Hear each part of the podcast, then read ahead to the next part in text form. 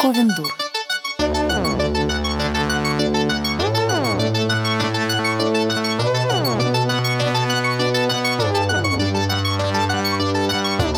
Привет-привет, это Ковендур и спешл выпуск а, по поводу прекрасному, замечательному и счастливому выходу второй книги нашей дорогой Женечки Спащенко «Терновая ведьма 2».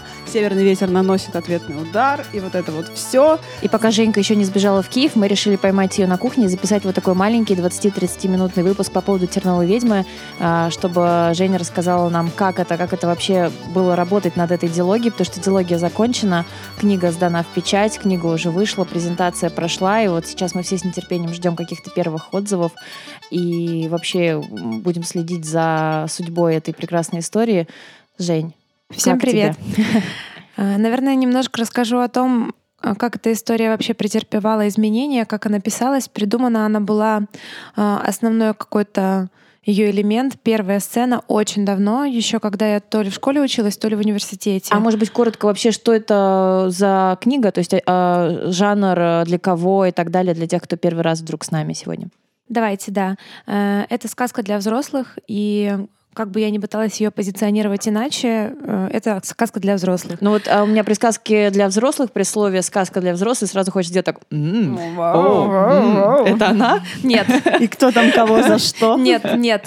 Э, у нас, видимо, слово для взрослых, э, словосочетание. Ну, магазины для взрослых, фильмы для взрослых, сказки для взрослых. Оно имеет какой-то такой интимный подтекст, к сожалению, и нужно придумывать какое-то другое словосочетание, но я пока что с этим не очень разобралась, поэтому вот говорю для взрослых.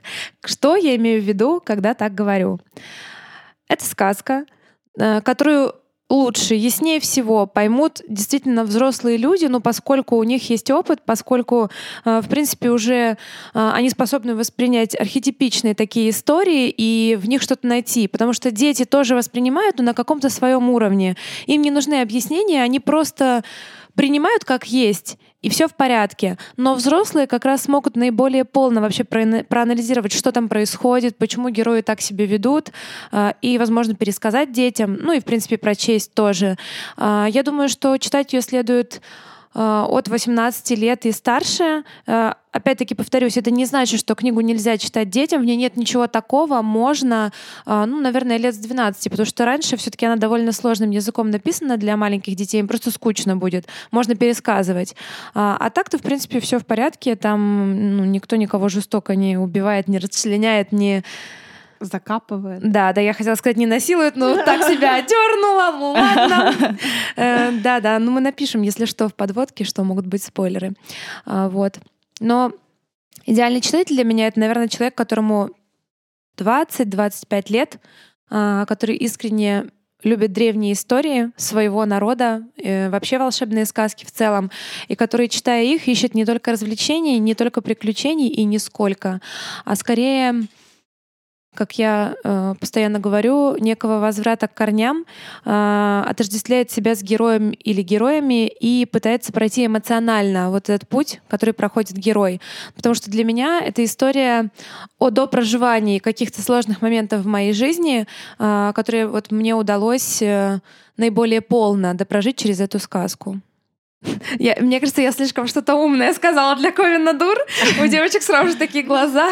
Давайте я тогда расскажу вот эту историю, э, как сказка появилась, э, потому что придумала я маленький кусочек. Я везде это, мне кажется, рассказываю, но все равно люди спрашивают. Э, изначально была первая сцена, в которой принцесса сбегает в темный лес, непонятно почему, тогда еще было. И там встречает волка. И она у него спрашивает, э, съест ли он ее. Он отвечает, что он не ест людей. И все. На этом придуманная мной сцена обрывалась. Из этого мог получиться анекдот, например. Ну да, да. А, вот. И больше ничего придумано не было. И эта сказка очень долго пролежала в каких-то хранилищах моей памяти. Э, я изначально думала написать маленькую какую-то детскую историю. Ну, потому что принцесса, волк, как-то так все вот простенько, понятно. Э, и когда я села писать, поняла, что мне не удаются детские истории. Кстати, это моя мечта. Я очень хочу написать детскую книгу.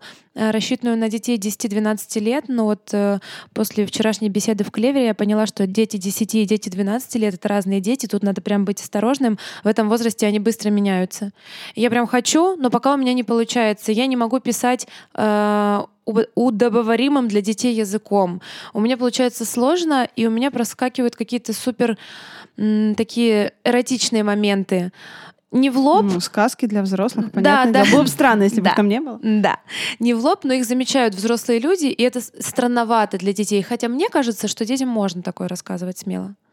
Ну вот, я придумала эту историю, долго о ней не вспоминала, и потом однажды, когда я переехала как раз в Киев, решила сесть, попробовать написать, просто расписать этот сюжет. И вот так он понемножку расписывался, расписывался, обрастал персонажами. Я поняла, что это уже не маленькая история. А, но я правильно понимаю, что все-таки основные твои читатели, наверное, даже по задумке, это женщины. Ну, то есть э, читатели женского пола. Я mm-hmm. просто воспринимаю эту сказку как сказка про женскую инициацию, и мне кажется, важнее всего ее прочитать все-таки девушкам. Да, ты права. Э, мне было бы, безусловно, очень приятно, если бы ее читали молодые люди, мужчины. Э, но сказка о женской инициации, и полезнее всего ее прочитать, конечно, девочкам, девушкам, женщинам, э, ну, потому что понять героиню им будет как раз вот наиболее легко. Поэтому да, в первую очередь женская половина аудитории must read. А ты уже получала какие-нибудь интересные отзывы от э, мужской части твоих читателей? Ну, там, типа, э, я все понял, или наоборот, я ничего не понял, и вообще, как странно, что мы совершенно два разных мира, женщина и мужчина. У меня есть читатели мужчины, э, но вторую книгу, мне кажется, еще никто, кроме Марины, не прочел, ну, потому что она вот только-только появилась в магазинах, она громезная, она еще больше, чем первая. Ее просто сложно там даже а, за Нет, я имею в виду на первую. Есть читатели мужчины, были отзывы, но я ничего подобного от них не слышала. Как правило, нравится, и я у них не замечала непонимания. А, мне не писали о том, что... Кстати, мужчины не писали о том, что героиня их раздражает, чаще женщины. И это, кстати, очень символично, вам не кажется? Потому что значит, эта магия работает.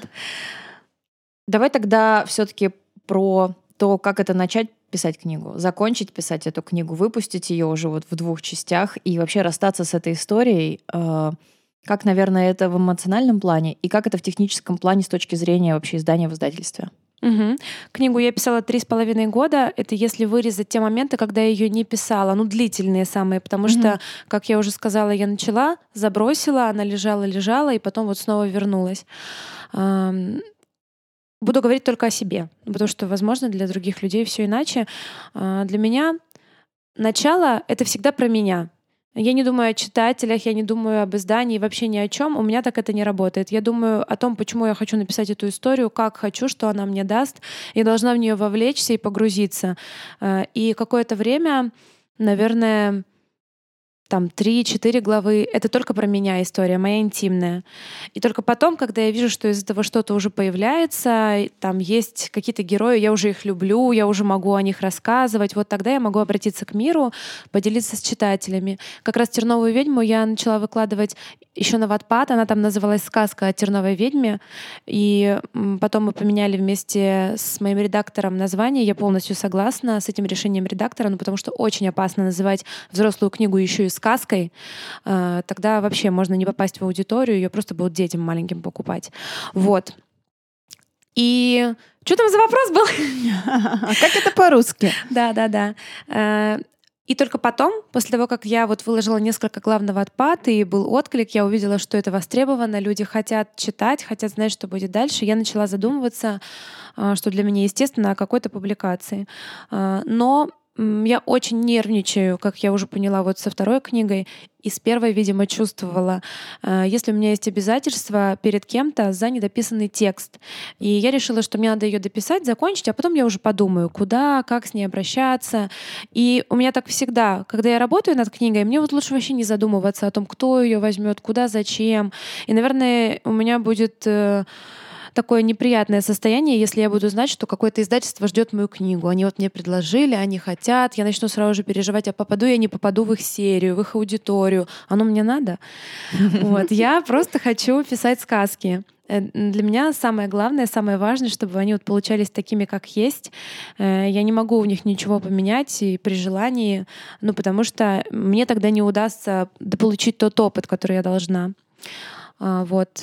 Когда книга была дописана, я взяла себя в руки, села за синопсис, это было очень сложно. Мне помогли девочки. Э, это, правда, какая-то самая сложная часть, мне кажется, когда уже надо написать презентоваться. книгу бывает э, намного проще, чем написать синопсис. Чем синопсис и, и аннотацию. Да, и аннотацию. Очень да. сложно, Боль, господи, да, как да. же это больно. Ребята. Мне не очень нравятся мои аннотации. Кстати, я их писала сама. И вот если была возможность, чтобы какой-то крутой специалист, который предположим, у нас был бы такой, который прочел книгу и написал крутую аннотацию. Аннотациолог какой. Ну да, да, Что чтобы- дипломированный Это как специалист, который делает трейлеры для фильмов. Да, да, вот чтобы, если бы какой-то был человек, который это бы за меня сделал, я бы полностью ему доверилась.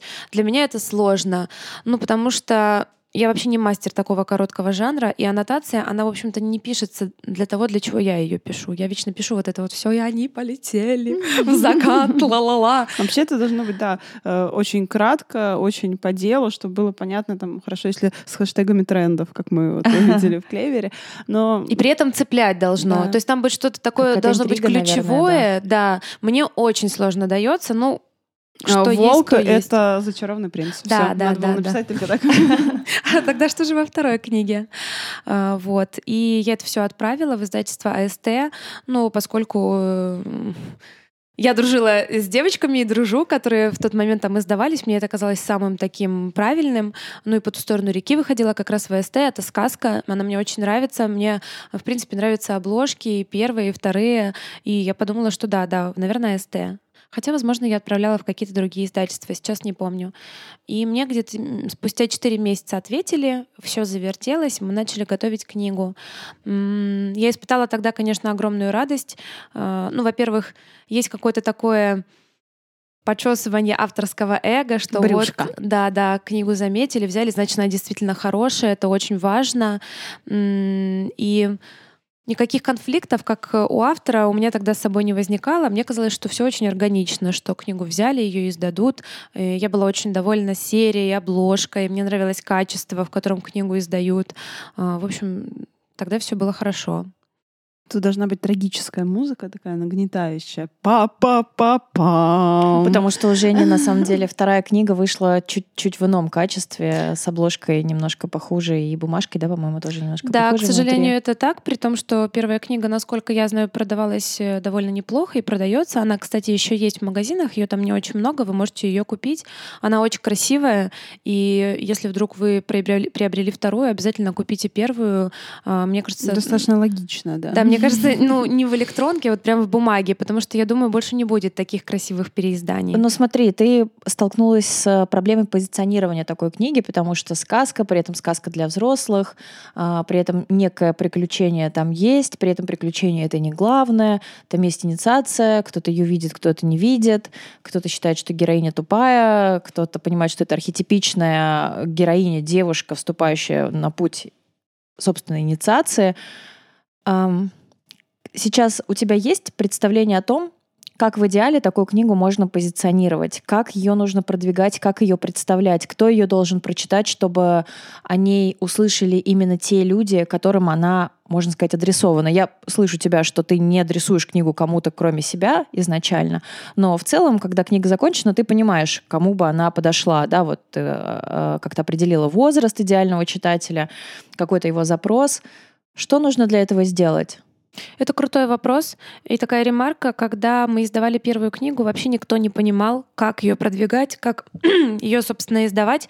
И от издательства не было помощи вот в плане какого-то профессионального совета. Я сейчас не ругаю издательство ни в коем случае. Видимо, они его не могли дать, потому что сами не знали. Ну, у них не было такой информации. Так сложилось просто.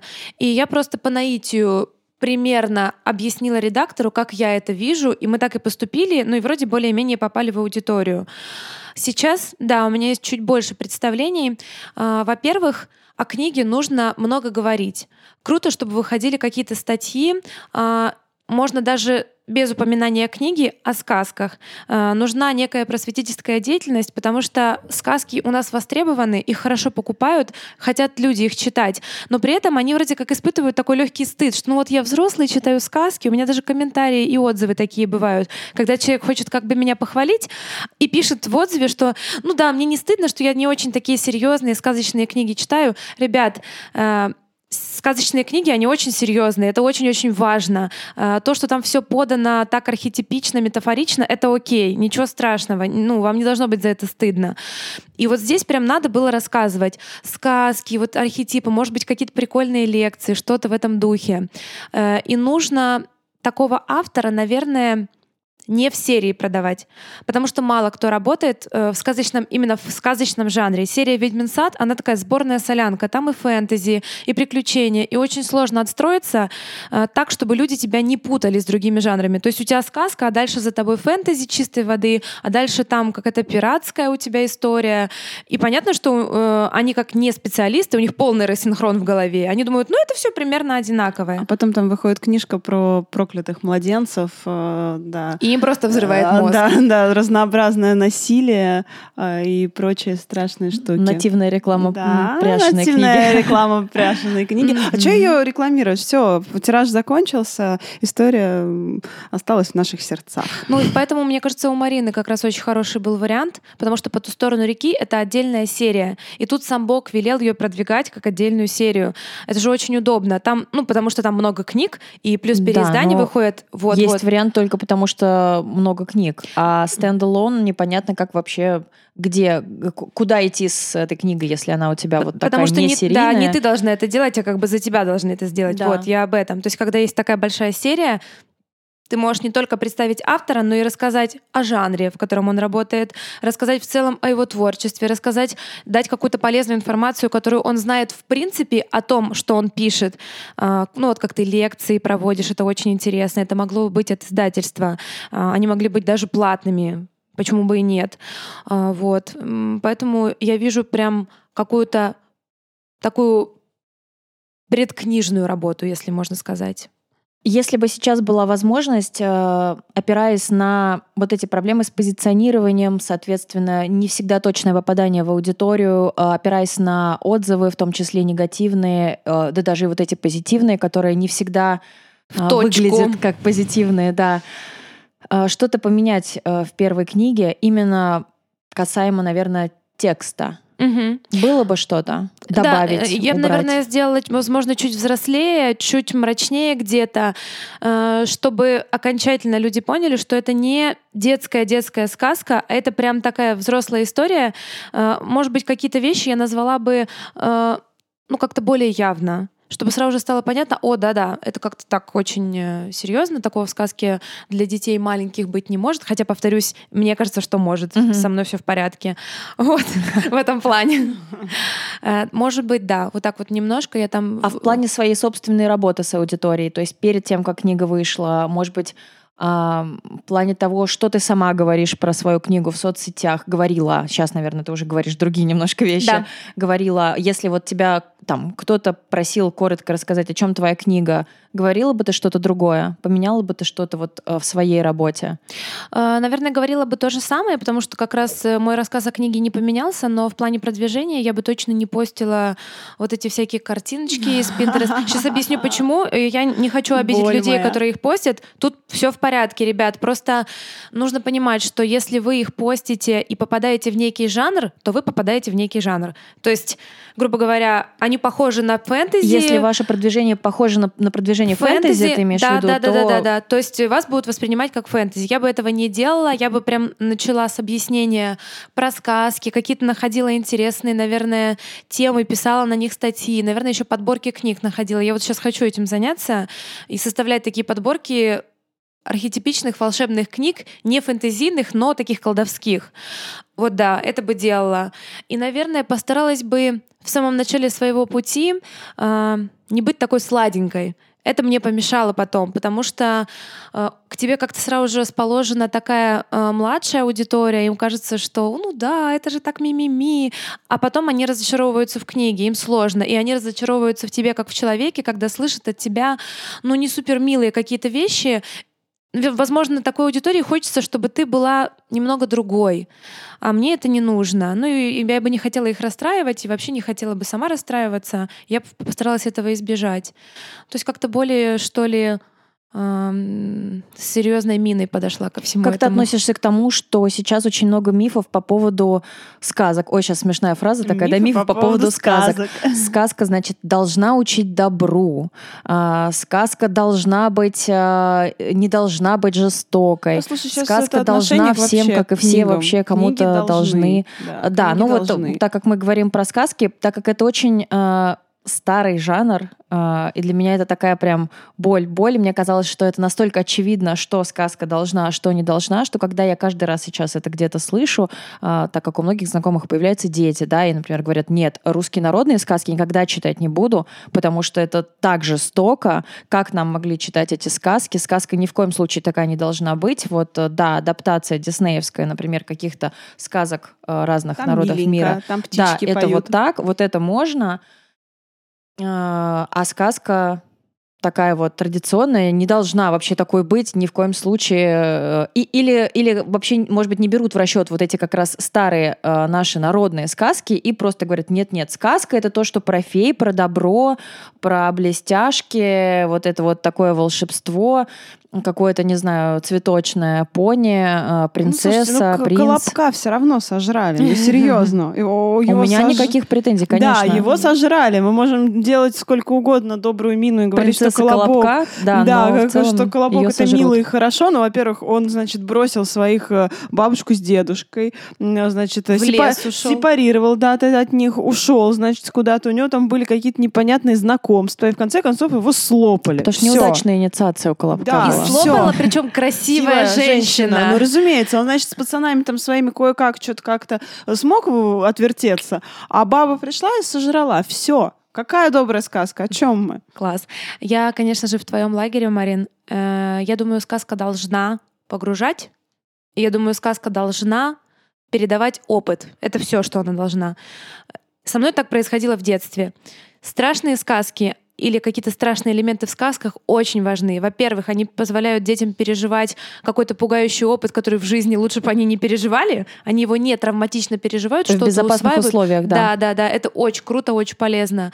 А, ну и во-вторых, морализаторствовать сказка точно не должна, потому что, ну, вы же понимаете, что какие-то архетипичные сюжеты, в них мало морали современной. И наша современная мораль, она же может сильно отличаться от какой-то там так в этом все и дело, что ты, если усваиваешь э, э, из сказки опыт, дальше ты сам делаешь вывод относительно своей своего морали. Времени, да, своего времени. Да, да, да. То есть э, ты как бы принимаешь опыт, его осмысливаешь, там даже подсознательно уже получается, как ты с ним работаешь, потому что сказка это в первую очередь вот через архетипы направлена на подсознание а, передачу всего этого опыта там поколений, народа и так далее. Ну и грустно, когда говорят, что сказки обязаны быть добрыми, потому что давайте, положа руку на сердце, признаемся, что наш мир как бы не очень добр иногда с нами. И если ребенок э, в тепличных условиях растет и усваивает, что вот победит добро всегда, или если ты будешь прилежно что-то делать, обязательно тебе воздастся, а потом он выходит в большую жизнь и понимает, что что-то с ним не так, ну у него же разрыв шаблона что происходит. поджидает лисичка за углом. Да, да, и он не понимает, как ему быть. Ну, то есть, конечно, в сказках есть доброе и светлое, э, но оно там и так есть. Мы это и так считываем. И каждый человек в детстве, он понимает, что вот это хорошо, а это плохо. Ему даже объяснять не надо. Но при этом странно, когда все идеально, э, у тебя там блестя... блестящие феи летают, пони скачут, какашки пахнут клубничкой, и вот это вот все. Нет какашек, никто не какает. А, да, никто не какает. Мои герои какают. Неправда. Вот-вот. Поэтому, да, меня это даже возмущает смущает, ну, потому что как потом ребенок будет с этим жить? Ну, вот когда у него что-то случится, и он подумает, наверное, со мной что-то не так, но если у меня добро не победило, наверное, я что-то делал неправильно. Хорошо, а тогда сказка для взрослых. Это для кого сказка? Ну, то есть, э, почему нужно прочитать взрослому сказку, например, про инициацию, которая проходит, э, в общем-то, в подростковом возрасте, да, она часто связана э, с осознанием там своей сексуальности, своей телесности, с, как, с сепарацией от э, дома, да, от родителей, то есть с такими м, сложными вещами, которые часто с, э, происходят с человеком в подростковом возрасте. Тогда кому нужно прочитать вот эту сказку для взрослых? вот этим всем людям, у которых это все должно было произойти в подростковом возрасте, но, к сожалению, не произошло. И они ходят на психотерапию для того, чтобы допрожить. И в целом они понимают, что что-то где-то пошло не так но не совсем понимают, как это исправить. Э, потому что, да, правда, э, сепарация и инициация, осознание собственной сексуальности по-хорошему, такое принятие ее, оно должно было с нами случаться в подростковом возрасте, но не со всеми же случается гладко, чтобы люди поняли, что да-да, это все хорошо, все в порядке, вот. Есть очень много проблем с этим связанных, в том числе у меня, я поэтому пишу об этом, потому что, ну, как я говорила, в первую очередь мои сказки — это попытка улучшить свою жизнь. И вот как бы что, что у меня болит, о том я и пишу, и мне помогает. Поэтому да, мы такие с вами недовзрослые. То есть мы вроде бы и взрослые, и в таком мире живем, где мы супер самостоятельные, все можем, и мир очень безопасный, ну, в каком-то смысле, он безопаснее, чем был раньше. Но при этом мы какие-то с вами вот все искореженные, сломанные, и еще из-за того, что мир быстро поменялся, мы как-то мгновенно потеряли связь с корнями, а новых связей еще не простроилось. И мы такие неприкаянные бродим по пустыне. И вот как раз сказка возвращает нас туда, домой. Да, сказки, они связывают. Действительно, это сказки, это и есть корни, даже если это сказка чужого народа. Да, поэтому читайте взрослые, пожалуйста. Поспрашивайте меня про сюжет, про сюжет. Не хотят про сюжет девочки спрашивать. А мы не будем спрашивать тебя про сюжет, потому что, во-первых, это спойлеры, а во-вторых, э, скорее всего, наш э, прекрасный спешл послушают э, раньше, чем дочитают, и я вот еще не читала, поэтому не портите мне, пожалуйста, удовольствие. Я тогда Марину спрошу. Да, я просто почему не хочу спрашивать про сюжет, я боюсь, что когда э, заходит речь о сюжете, это знаешь, как в отзывах. Э, создается иллюзия, что, опять же, это будет приключение вот про этот сюжет, про вот этих героев, которые, значит, пошли, тут они вот пришли туда, тут они нашли то. Э, но у меня есть такое четкое представление о том, что вот э, «Терновая ведьма», она не об этом. Да. И неспроста я тебе задала вопрос, э, хотела ли ты что-то поменять в своих высказываниях, э, потому что как раз э, в аннотации, например, на книге э, написано про приключения Изольды, Волка, э, Северного ветра и так далее. А и мне всегда хочется сказать, нет, это не про это. Да, это но видишь, аннотация же должна то. продавать книгу, поэтому... Да, да, и мне вот очень сложно. Да, это правда не про это, но аннотация должна продавать. Тут э, очень сложно. Я хочу тогда Марине задать вопрос, можно коротко ответить. Э, как, по-твоему, заканчивается книга? Ну, а, книга заканчивается правильно. Она заканчивается так, как должна заканчиваться сказка. Она должна оставлять э, возможность опереться на опыт этой сказки и сделать свой собственный вывод. Э, и может быть, откалибровать себя относительно вот этого сюжета и понять, что бы сделала я, как бы поступила я и почему я бы так поступила. Почему бы я отказалась а, от, а, от одного в пользу чего-то другого, а, или отказалась от чего-то другого в пользу вот этого первого, или отказалась бы от всего, или наоборот хотела бы удержать все, что у меня есть. А, это очень-очень интересно. Это сложный конец. Это мой любимый вид конца. Я не могу сказать, что он открытый. Это все-таки не открытый конец. Но он оставляет вопросы и оставляет такое поле для фантазий каких-то. Спасибо. Мне это очень приятно. Да, спасибо то, тебе за то, что ты рассказала про вообще свой подход и про свой опыт издательства. Я очень надеюсь, что это поможет нашим пишущим слушателям и, в общем-то, читателям, наверное, лучше начать разбираться в жанрах. Как это все устроено. Да, в том числе в сказке. А, Женина книга называется «Терновая ведьма» и состоит из двух частей а, «Изольда» и «Изгерт». Спасибо большое, ребят. Читайте книгу. Я побежала читать. Пишите отзывы. Там вся я, там моя душа. Поэтому мне очень-очень она важна, и я буду рада, что она уйдет в мир. Спасибо. Ура. До встречи в нашем основном подкасте. Пока-пока.